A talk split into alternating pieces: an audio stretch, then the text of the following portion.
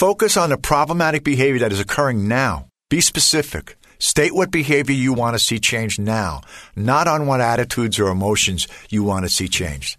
It takes much longer for emotions to change than it does for behaviors to change. Remember this. People say, I want you to have a better attitude. What they're really saying is, I want you to have uh, different expectations and I want you to have different perceptions.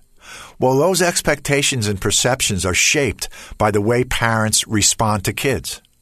If you want them to have a different attitude, you have to shape their expectations and perceptions in such a way that they don't think they're in control and that they don't think they can get in control by being disrespectful or abusive to you.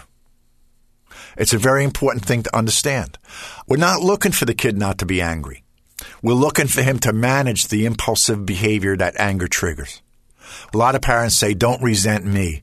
Ah, uh, too late. What the parents has to be saying or thinking is whether you're resentful or not, now's the time to go do your homework. Whether you're resentful or not, don't call me names.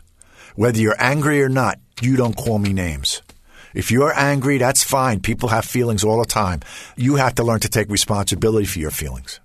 In the one minute transformation, you just want to focus on what's going on now.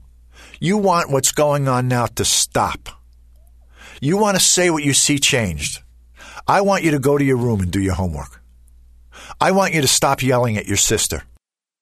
Don't say, I want you to stop being angry. Say, I want you to stop punching walls. Feelings make parents uncomfortable. And parents, a lot of times, deal with the, the discomfort of bad feelings from their kids by trying to change their own behavior. And that doesn't work. If my kid is angry, there's absolutely nothing in the world I can do about that. I can only act in a way that is going to promote him taking responsibility for that anger.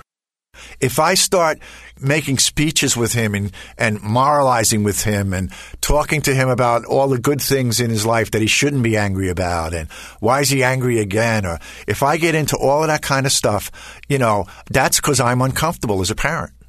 Parents need to become more comfortable with their kids' bad feelings.